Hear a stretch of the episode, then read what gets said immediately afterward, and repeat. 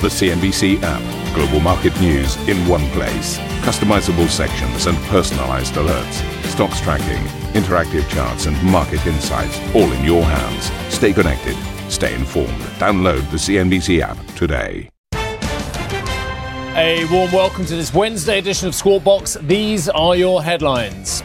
Major U S markets giving up gains as the tech rally fizzles out somewhat, whilst gold holds at its highest level in over eight years as investors turn risk off with the confirmed cases in the United States crossing the three million mark. The World Health Organization warns the virus could be airborne, saying there is emerging evidence to suggest it should update its guidance on how to prevent the spread. Deutsche Post D H L delivering a solid set of numbers, beating forecast with a sixteen percent jump in operating profit. We're going to speak to the C E O, Frank Appel, first on C N B C. And lesson learned. Well, Deutsche Bank C E O Christian Sewing tells C N B C the bank should never have taken on Jeffrey Epstein as a client, as it agrees to pay a one hundred fifty million dollars fine. It was a critical mistake with it. Uh, there is no question. Mister Epstein should have never been onboarded, should have never been uh, our client.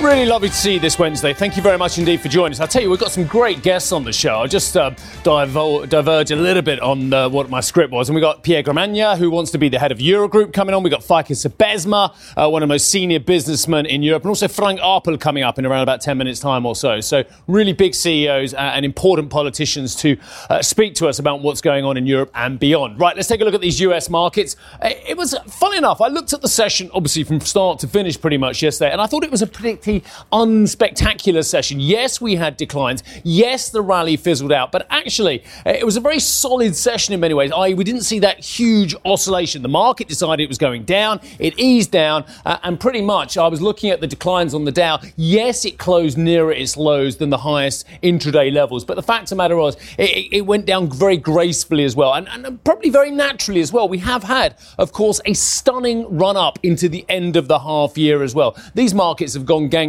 Let's be honest about it, and raise all kinds of questions about broader valuations. And you know, we've been asking those questions as well. The Nasdaq was down nine tenths of one percent. So it's probably worth having a look uh, at the U S technology stocks just to see uh, what was leading us low. And I know Amazon got a lot of headlines as well, but look, still just about clung on to the three thousand dollars mark, down one point eight six percent in session. NVIDIA mildly higher, Facebook also moving in that direction, uh, and Twitter up two percent as well. But you can see none of the big spectacular moves we've seen uh, on some of the oscillation we've seen as of late. I will mention the data very briefly as well, though. We saw uh, the JOLTS data coming out, which is pretty much the, the, the labour turnover survey. Uh, Uh, and actually, the labour market is improving. Hires rose at a record four point nine percent. We're seeing a lot of records in both directions at the moment. Uh, openings, job openings, up to a high, up to three point nine percent in May. So improving data there, albeit unspectacular compared with the huge number of losses we've seen. Now, what are you expecting today? Well, mortgage applications, that'll be very interesting as well. But I'm actually particularly looking at the initial jobless claims, as indeed are you. I know this anyway. So one point three five million uh, jobless claims seen as well. So we're seeing the incline in jobless rates going down, if you see what I mean. The growth is still happening, but unfortunately it's happening at a slower rate. But we'd love to see something more spectacular on that front as well, uh, on the jobs front. Whether we do or not remains to be seen.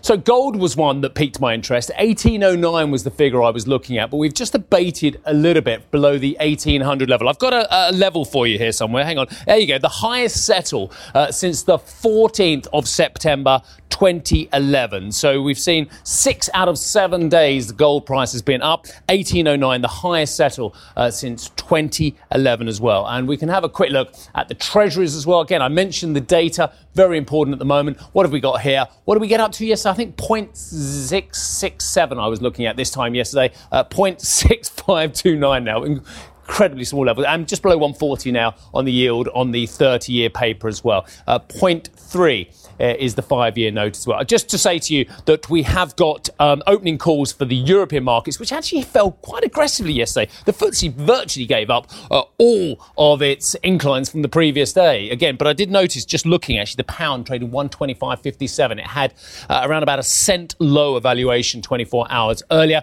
Uh, and on those European calls, we are called mildly easier at the start of trading. So confirmed coronavirus cases in America have crossed the three million mark. This after the country recorded another fifty thousand new infections, whilst the number of deaths rose to nine hundred nineteen. That's the biggest one-day jump since early last month. For the first time, Texas has reported more than ten thousand new cases, surpassing its previous record spike set over the weekend. Meanwhile, Florida has warned the state could soon run out of intensive care units, host- hospital beds. This comes after the uh, Sunshine State, along with California, Arizona and Georgia, reported a jump in cases, but but fewer than previously reported. OK, so a jump in cases, but fewer than previously reported. Now, the president, Mister Trump, has vowed to pressure state governors to reopen schools, though, in the fall. That's the autumn to you and I over in Europe, and push back against calls to shut down the country again. We've really done it right, but now it's time to be open. It's time to stay open, and we will put out the fires as they come up, but we have to open our schools. It's so important to open our schools. And what you said, from a psychological standpoint, with respect to staying home any longer, you can't do it. You can't do it. That has great dangers also. So that's where we are. We're not closing. We'll never close. You'll have certain areas that will uh, have difficulty, and they'll do what they have to do, and that'll be up largely to the governors. The Trump administration has officially notified the U N of its withdrawal from the World Health Organization. Mister Trump announced back in May that the U S would, quote, terminate its relationship with the W H O over its response to the pandemic. This comes as the W H O says it is reviewing new evidence on whether the virus can spread through particles in the air. The White House top health advisor, Anthony Fauci, has contradicted the president over his claim that the falling death rate is an indicator of success. A lower rate of death. There's so many other things that are very dangerous and bad about this virus. Don't get yourself into false complacency.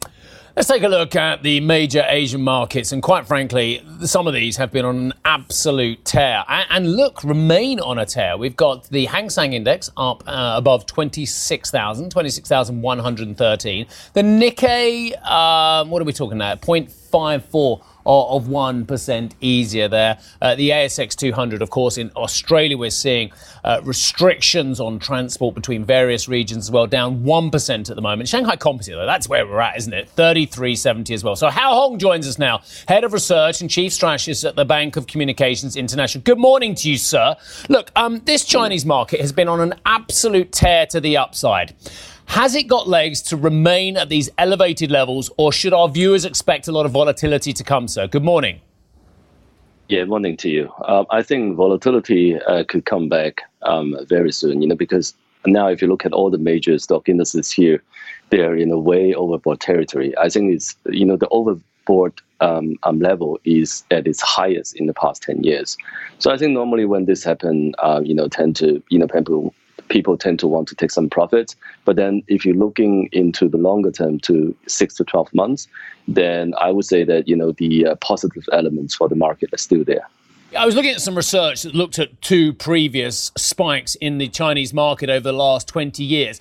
And its conclusions were, well, well, there wasn't really a conclusion, that is two-thirds of the time we go down after a year, down about eleven percent, but a third of the time we go up another sixty percent as well. Which direction are you betting on, sir? Yeah, I would say that the general trend is going up, uh, but then, you know, for another bubble to happen, uh, it, you know, some necessary conditions has to be in place. Uh, for example, you know, we need to see credit expansion, especially domestic credit expansion, especially credit expansion relative to broad money supply.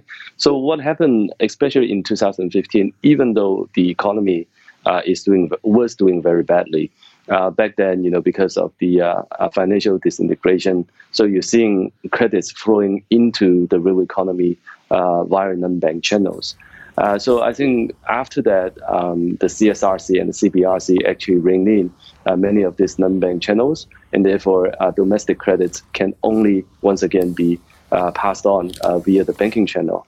So I think, you know, if you really want to see a five thousand, maybe six thousand uh, stock bubble again in the Chinese market, you really need to get the uh, domestic uh, credits flowing before you can see that.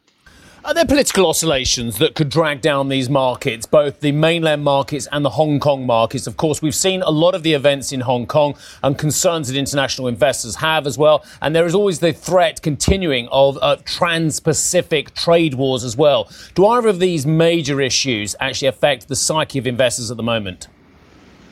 Yeah, I would say so. Uh, you know, if you look at what happened uh, in the past couple of months, the U S market has been doing very, very well. Uh, the seventeen percent year-to-date gain in the Chinese market happened in the past four days, four or five days. So I think, you know, most of this year's gain is actually very concentrated in a few, just a few days. And the reason why uh, uh, the Chinese mar- market has been struggling was because of the sort of uh, intensifying uh, competition and conflicts between the U S and, and China. And I think, you know, the situation could get worse, you know, as we head into the November U S election. Uh, this morning we heard, you know, some proposal about undermining the Hong Kong dollar peg, and that would be really undermining the cornerstone of uh, Hong Kong's economy. So, uh, you know, the, the headlines could get very negative, and that could sort of add to the volatility in the markets here.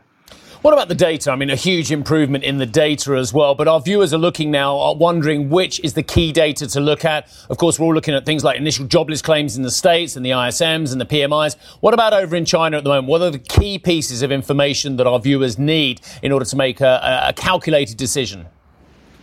Yeah, year-on-year growth on um, domestic credit, and also year-on-year growth on broad money supply.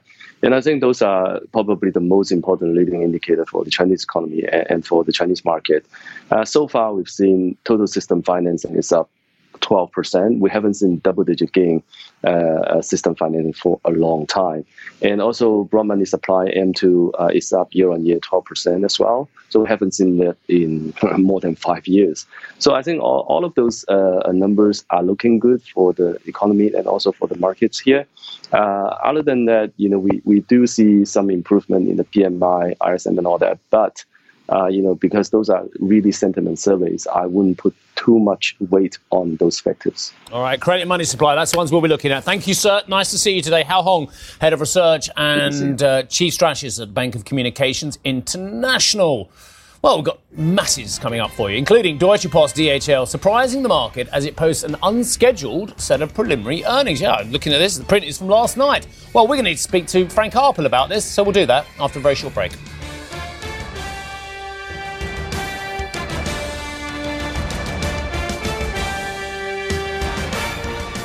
Listen to C N B C's Beyond the Valley, the podcast that explores the biggest tech news from across the globe. Join me, Arjun Karpal. And me, Tom Chitty, every week as we bring you insights into the top stories, unpack the latest trends, and find out where the industry is headed. Now available on Spotify, Apple Music, and Google Podcasts.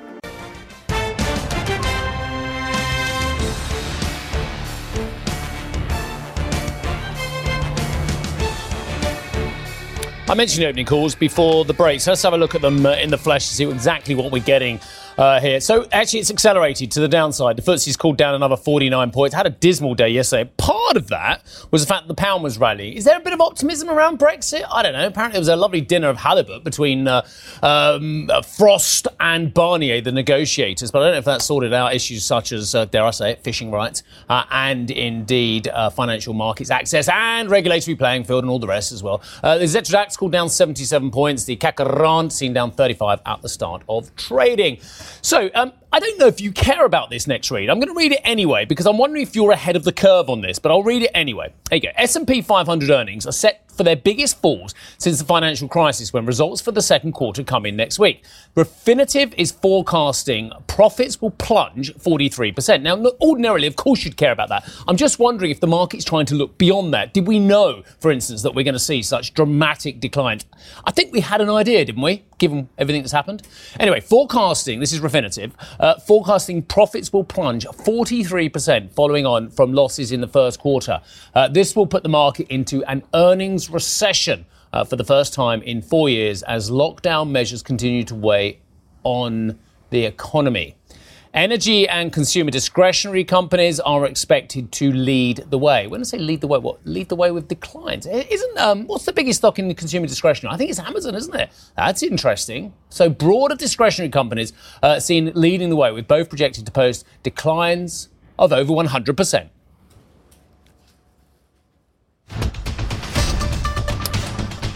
Deutsche Post D H L has posted uh, a sixteen percent jump in second quarter operating profit, easily beating analyst estimates in a surprise set of initial earnings. Uh, the logistics giant says volumes and shipments recovered during the period, having been hit at the outbreak of the pandemic. Deutsche Post expects full year profit to come in between three point five and three point eight billion euros. The company Uh, the German company also confirmed its medium-term guidance, uh, provided the global economy rebounds quickly. Delighted to say Frank Appel has joined us, C E O of Deutsche Post D H L. Good morning to you, sir. And Annette on the line as well, who knows all things German as well. Uh, Frank, just uh, tell us why you are uh, confident to give us a medium-term outlook at the moment. A lot of people are very sceptical that they can do that, given the state of the global economy and indeed the pandemic. Good morning, sir.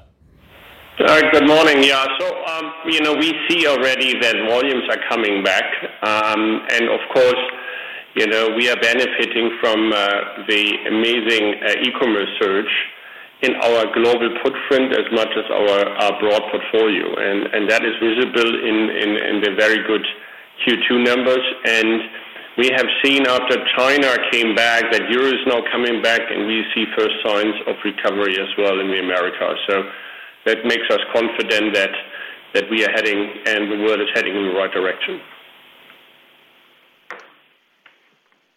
Uh, let me ask you about the speed of the recovery, because you're clearly also making your outlook contingent on the fact that we get a dynamic recovery. How likely is that, on what needs to be uh, need, needs to happen? Yeah, so so why we are giving uh, different scenarios for twenty twenty-two um, is because we don't know yet. It's very much dependent on how contained the COVID uh, pandemic stays. Uh, if we really keep it under control and we don't have a big second breakout or continuously lockdowns in different countries, then uh, we are pretty optimistic that we will see a V-shaped recovery. If uh, things are coming back again and again, you know, then we probably see more hue. And if we really have a massive breakout with a complete lockdown of the planet again, then it might lead to a longer-term recession. And, and that is what we anticipate at the moment as different scenarios.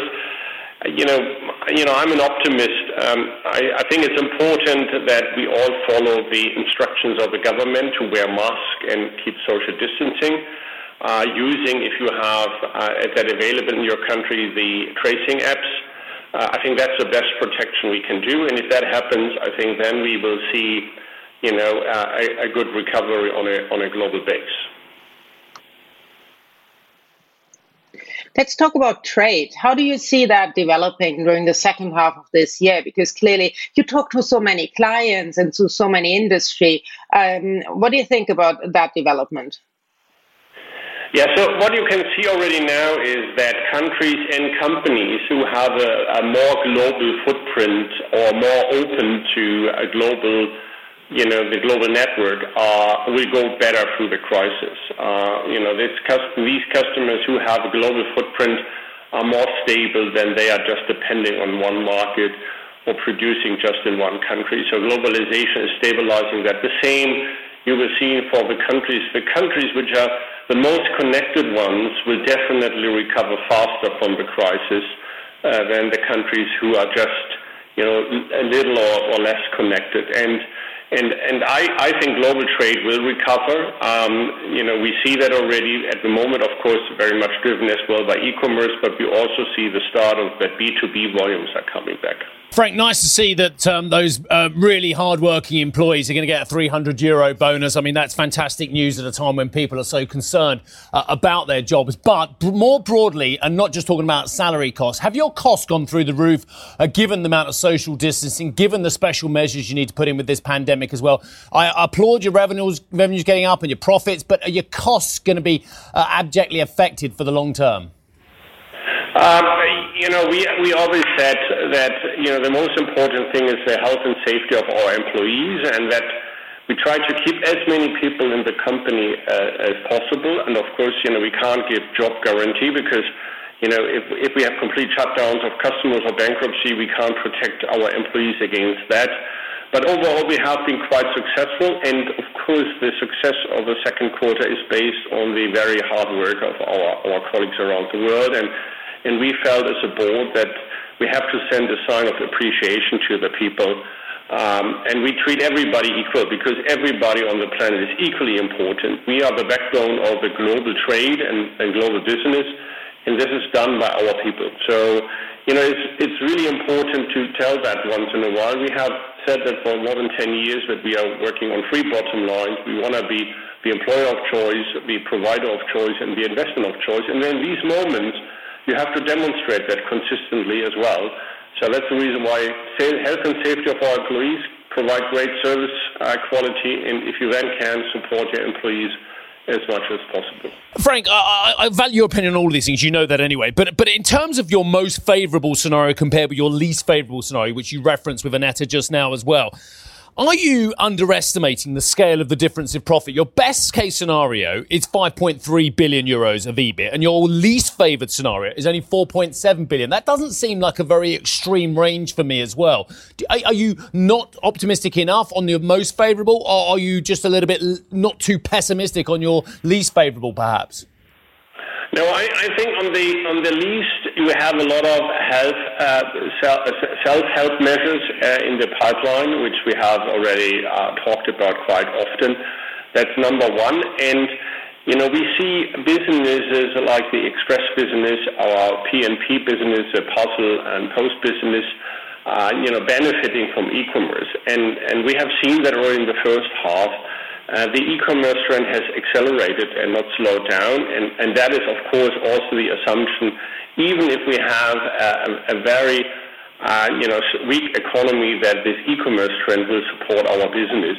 And not to forget, if we really get an L-shaped recovery, then intercontinental travel will be very much restricted still, because the you know that what we will see is we have we'll see the continuation of the, uh, the pandemic, and that's the reason why, of course, volumes in the air will be very restricted, which will help our express and our global forwarding business, because we have a lot of airplanes ourselves, cargo airplanes, and of course, and that's the reason why, even in the in the in the dark scenario of an L shape, we should still have enough strength to deliver the four point seven.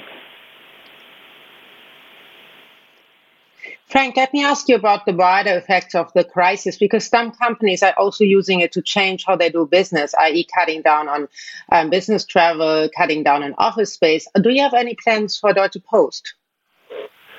Yeah, we don't have to instruct our people because they can't travel at the moment anyway. Of course, we see a significant drop in, in the cost for travel and entertainment.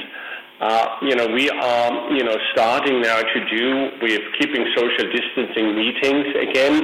Uh, travel is very low still uh, because we all have learned, uh, you know, if you know each other, you can really work also through video and tele- telepresence, uh, and that has worked very well. You know, it's it's a, a good thing that many of our senior team have been in their jobs for a long time. You know, I do my job now for more than twelve years, and of course, I do now country visits digital. Uh, I have visited several countries by doing business review meetings, town halls, then in a digital way, and that is doable because the organization knows me. I have visited these countries in person before, so they know how, who I am. The same is true for my board colleagues, uh, and on the second level, we have the same. We have very long-lasting managers, and that's the reason. You know, I love to go back to the countries because it's much more personal, but as long as the pandemic is still around, they have to be cautious. Um, and, yeah, and but it works out somehow, so we are not intentionally cutting costs on travel. It's just impossible at the moment. Thank you for listening to Squawk Box Europe Express. For more market-moving news, you can head to C N B C dot com. Or join us again on the show with Jeff Cutmore, Steve Sedgwick and Karen Cho, weekdays on C N B C.